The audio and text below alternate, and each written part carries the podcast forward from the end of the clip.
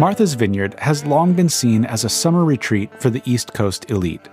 The island's reality, however, is a far more complex environment that has welcomed and inspired generations of black Americans, including an artist and doll maker named Janice Frame. This is the Craftsmanship Quarterly podcast. I'm producer Chris Igusa. Today's story A Black Artist's Haven on a Mostly White Vineyard, written by Skip Finley. Martha's Vineyard has been a major part of my life since 1955, when my parents brought the family here for the summer. They fell so in love with the place that they soon bought a house, built in 1872 and which we continue to own, in a vineyard town called Oak Bluffs. As we happen to be black, I understand how difficult it might be for others to see black families having such financial means. But plenty do, and plenty of them gather here. In an effort to follow the saying about it taking a village, children were encouraged to use aunt and uncle for the adults of Oak Bluff's African American summer community who fished, played tennis, golfed, swam, and were welcome at social gatherings that at times included white people. Folks rocked on porches to breezes off Nantucket Sound, enjoyed clam bakes and ice cream, dined out, and shared warm summer evenings. Children made friends at the beach, where mothers became friends during the week, which led to shared weekend cocktails and cookouts. Over time, our friends' parents and our respective children became friends for generations. Those sun filled summers were spent free of the current events throughout the decades that spotlighted America's ugly strands of systemic racism.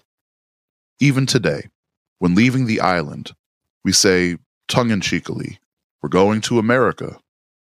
If you can imagine a place where being black does not occupy most of one's attention, Martha's Vineyard is that place, and the town of Oak Bluffs, its capital. Martha's Vineyard always was, and still is, a mostly white community. Only 12% of the population comprises people of color. Even in Oak Bluffs, less than 5% of the population is black. Nevertheless, scattered between the myriad neighborhoods inhabited by old money families of the East Coast's white upper class, various minority groups have prospered. There's the Wampanoag Native American tribe, which lives in Aquinnah, a thriving township on the island's western corner. The vineyard also has a long history of being home to the nation's largest per capita concentration of deaf people, a reality that so dominated island life that the deaf community formed its own language Martha's Vineyard Sign Language, or MVSL. Since the early 1900s, the island has been a draw for Portuguese Americans and, more recently, immigrants from Brazil. The heritage of racial tolerance across much of Martha's Vineyard arose partly because, centuries ago, the island played a central role in the early American whaling industry, which was developed by the Quakers. The whaling captains wanted indigenous, black, and other people of color to man their ships, but the Quakers abhorred the practice of slavery. Outlawed on Nantucket in 1773 and then in Massachusetts in 1783, slavery was fought by a good number of Martha's Vineyard's abolitionists. One was Reverend Samuel Sewall, a frequent vineyard visitor and a prominent judge who became infamous for his involvement in the Salem witch trials. He was no fan of slavery, however, and his anti slavery manifesto of 1770, The Selling of Joseph, is believed to be the nation's first document of its type. In 1857, Frederick Douglass, the black orator and journalist who challenged Abraham Lincoln for the presidency, spoke twice on the vineyard. Before long, several other abolitionists helped found Oak Bluffs, which soon developed a reputation as a welcoming vacation spot for black Americans. Until the 1960s, in fact, Oak Bluffs was the only town on the island that welcomed black tourists or would allow them to stay at local inns and hotels. Oak Bluff's history of racial inclusion eventually led to a permanent exhibit entitled The Power of Place, which debuted in 2018 in the National Museum of African American History and Culture in Washington, D.C. Today, Oak Bluffs is not only the vineyard's largest island town, it also boasts one of the island's most popular tourist attractions, a collection of cute Victorian homes referred to as the gingerbread cottages. My connection to Janice Frame, the subject of this story, started one summer long before all this, when I got a job as a teenager at Oak Bluff's Flying Horses, the oldest platform carousel in America and a national landmark. Carousel riders grab steel rings from an armature as they ride the horses to the music of classical waltzes, anticipating catching the last one, a brass ring which still entitles you to a free ride. About a dozen years later, my wife and I met Janice and Leo Frame, thanks to the friendship of my oldest daughter with their son. That year, he had that same job and was kind enough, after hearing I once worked there too, to gift me an original brass ring, which I still have. Many years later, following my former career as a radio executive, I decided to become a writer, and Janice Frame, with a similar family background, became an artist. Southern Roots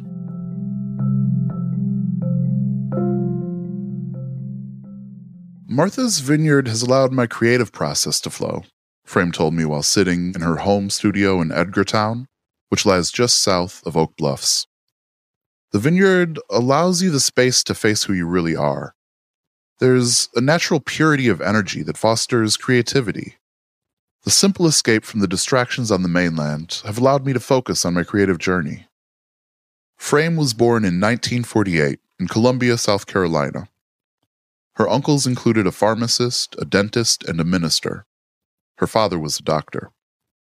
Frame herself was among three generations of teachers, and she followed four generations in her family to historically black Fisk University, a small, elite college in Nashville, Tennessee. After getting a bachelor's degree in fiber and textiles, as well as art education, she went on to a master's degree in curriculum and instruction from Cambridge College, a school for adult education near Boston. Frame points to her uncle, Fetaque Sanders, as being the one who ignited her creativity. As a child, Sanders pored over magic books, and the hobby eventually became a profession. He performed at the 1933 to 1934 Chicago World's Fair when he was 18, and from the 1940s to the 1960s, he became the country's most prominent black magician. After graduating from Tennessee State University in 1938, Sanders bought a second hand set of Punch and Judy puppet figures. He built a cabinet and used it as the backdrop for a variety act that included other puppets and marionettes that he made by hand. He also drew his own print ads and built many of his own props, frequently airbrushing them with an African motif. Africa as Muse.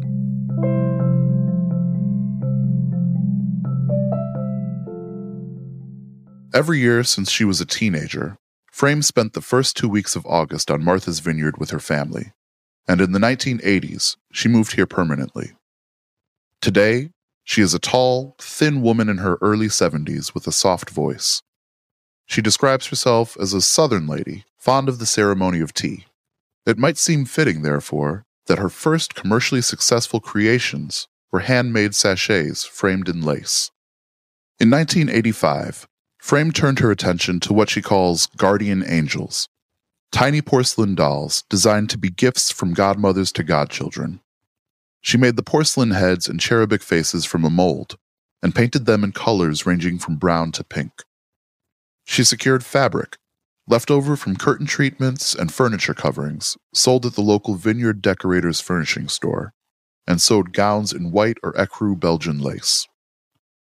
Frame also crocheted booties for the feet and silk bonnets, along with undergarments from shantung, a thin silk used for bridal gowns, crepe, and organdy, a lustrous see through fabric. The dolls, which Frame called the Presence of Angels series, were shown around the island in galleries, craft shows, and gift shops, as well as the Studio Museum in Harlem and the California African American Museum in Los Angeles. Frame's attraction to doll making originated with her dislike of the dolls available during her childhood. These dolls had black faces but white features, which Frame felt obfuscated the reality that black people come in many colors. By the mid 1990s, she started thinking about making dolls that borrowed from her African roots. This led to a series of dolls she called Red Dancers. The Red Dancer dolls are about two feet tall and slender. Their name stems from the Maasai tribe in North Africa, where tribal members adorn themselves with red dye made from ochre and perform a jumping dance called adumu. The dolls are dressed in colorful hand sewn textiles, which Frame gets from Africa. Much like the Maasai themselves, there's a quiet dignity in their serene, featureless black faces. Many are adorned with shells, feathers, beads, earrings, necklaces, hairpieces, or head coverings, and several carry baskets. Frame says it took her between 36 and 48 hours to make each doll. She made and sold more than 500. Two of her customers were former President Bill Clinton and former U.S. Secretary of State Hillary Clinton. Others who have been enchanted by Frame's Red Dancer dolls include the wife of this writer and a collector in Belgium who owns 10 of them and just as strongly as they came, they were gone. The dolls left me, Frame says. They came out from me, and then they went. Emotions we all long to feel.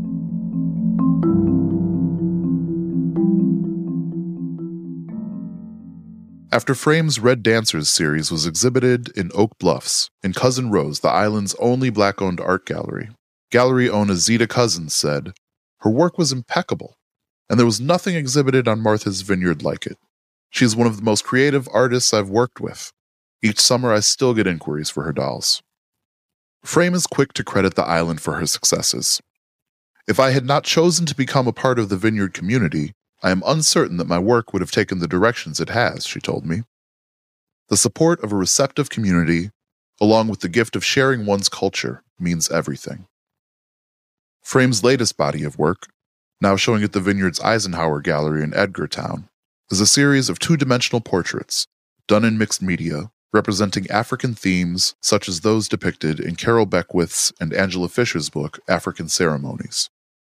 To depict African tribal figures with face paint, jewelry, or ceremonial ornamentation, she used pencil and dyes with flowers and fabrics, stickers or images of birds and beads and shells. Her expressive faces were painted in acrylic and oil on beds of decorated paper and fabric, then covered in a deep, rich coating of resin, which allowed the work to pop and reflect in viewers' eyes. Frame's portrait show has already drawn plenty of praise in local vineyard newspapers and from the gallery's co founder and owner, Elizabeth Eisenhauer, no relation to former President Eisenhower. Referring to Frame's portraits, she said, I am drawn to work that is saturated with color, soulful, and thick, spontaneous texture, and especially unexpected subjects. Because of the pandemic, the Eisenhauer Gallery's hours have been greatly limited since Janice's show opened in June of 2020. Yet almost a dozen of the pieces have already been sold, with more ordered. This was no surprise to Eisenhauer. Janice Frame's work is unexpected, she says. Laden with shells and decorative paper, she captures the wildness and fragility of her subjects, qualities we often hide from the public, but emotions we all long to feel. Her paintings linger in your mind, like the deep rhythm of a favorite song.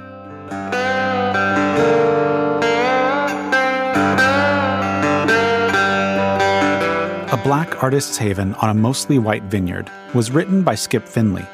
It was read by Joshua Sorodiak and produced by me, Chris Igusa. This story originally appeared in Craftsmanship Quarterly, a multimedia online magazine about artisans, innovators, and the architecture of excellence. More stories, videos, audio recordings, and resources on craftsmanship can be found at craftsmanship.net.